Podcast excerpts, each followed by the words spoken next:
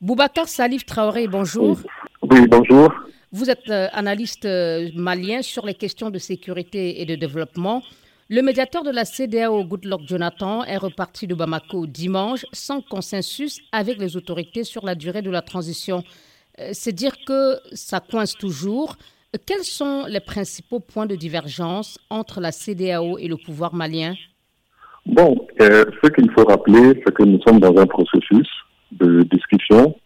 Il y a une équipe qui a été montée euh, dans ce sens, une équipe qui est en train de travailler justement sur euh, le chronogramme.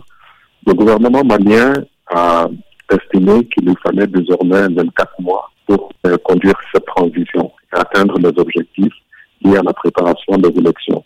Il ne faut pas oublier que nous sommes dans un contexte très difficile avec les sanctions, avec l'insécurité.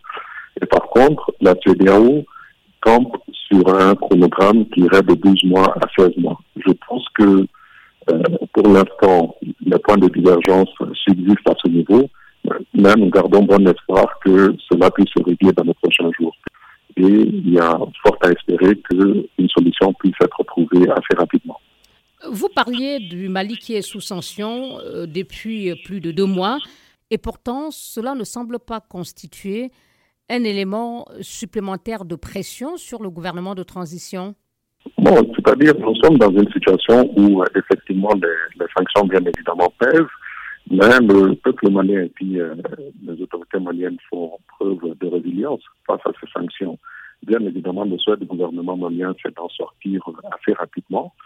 C'est pour cela qu'un cadre d'échange a été mis en place et que le dialogue est maintenu avec la CDA pour parvenir à un accord rapide et lever rapidement ces sanctions.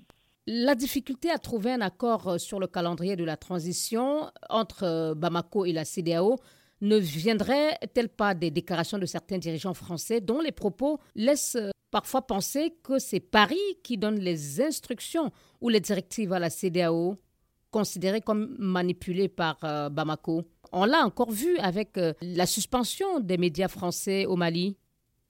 En tout cas, c'est un problème parce que depuis un certain moment, effectivement, les interférences euh, de la France sur le dossier malien, euh, sur des choses qui ne la concernent pas directement, est un sujet de préoccupation majeure par les autorités maliennes. Bien évidemment, euh, le gouvernement malien a souvent tiré la, sonnette d'alarme sur cette problématique liée à la divulgation de fausses informations ou des informations qui ne sont pas du tout réelles. Le pays vit dans une situation très difficile, notamment, je l'ai rappelé, avec euh, l'insécurité. Bon, de là à aller accuser euh, l'armée malienne d'exaction, je pense que le chef d'état-major général des armées a été très clair. Il est ouvert à répondre à toutes les questions. Mais de là à diffuser ces informations-là, bien évidemment, ça pose un problème. Et effectivement, le fait que le président français se retourne systématiquement vers la CDAO pour sanctionner davantage le Mali pose un, autre problème parce que ça donne l'impression que c'est la France qui, pousse la CDAO à durcir euh, le temps vis-à-vis euh, des autorités maliennes. En tout cas, c'est l'image qui est clairement renvoyée par la France, par son attitude et par ses différentes sorties. Quels efforts doivent être consentis de part et d'autre pour pouvoir trouver une solution? Bon, je pense qu'il y a l'effort de compréhension qui doit prévaloir au sein de la CDAO.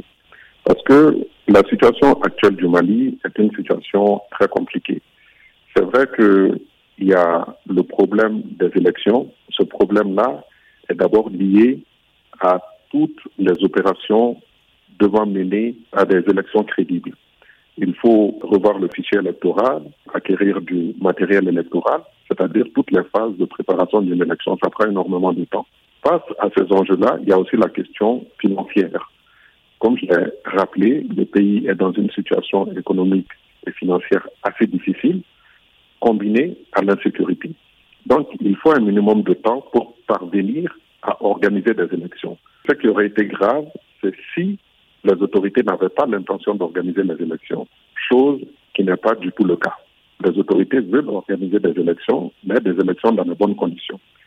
Je pense que le dialogue doit se poursuivre dans ce sens.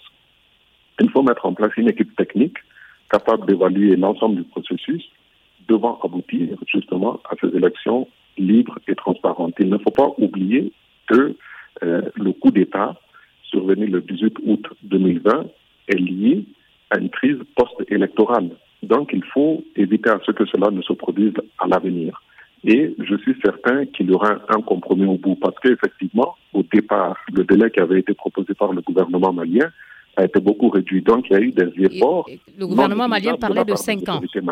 Voilà. Donc, à partir de ce moment-là, cette réduction à deux ans euh, montre, et le gouvernement malien l'a dit dès le départ, le gouvernement malien a dit que les cinq ans étaient une base de négociation. Et, et il s'est tenu à cela en donnant la possibilité qu'il y ait des, des, discussions pour aboutir justement à cette nouvelle proposition. Donc, la CDAO a maintenant une position ferme sur ces délais, notamment les 16 mois de l'Union africaine et les 12 mois qu'elle-même avait proposés, tente aussi d'envoyer un message aux autres États. Donc, de votre point de vue, les autorités maliennes ont fait d'importantes concessions. La balle serait dans le camp de la CDAO Oui, je pense euh, sincèrement que la balle est actuellement dans le camp de la CDAO. De toute façon, la CDAO a toujours reçu de la part des autorités maliennes des propositions. Maintenant, elle évalue ces propositions-là en conformité avec ses propres principes et au final, c'est à elle de décider puisqu'elle a été à l'initiative des sanctions. Boubacar Salif Traoré, merci beaucoup. Merci, madame. Analyste sur les questions de sécurité et de développement au Mali.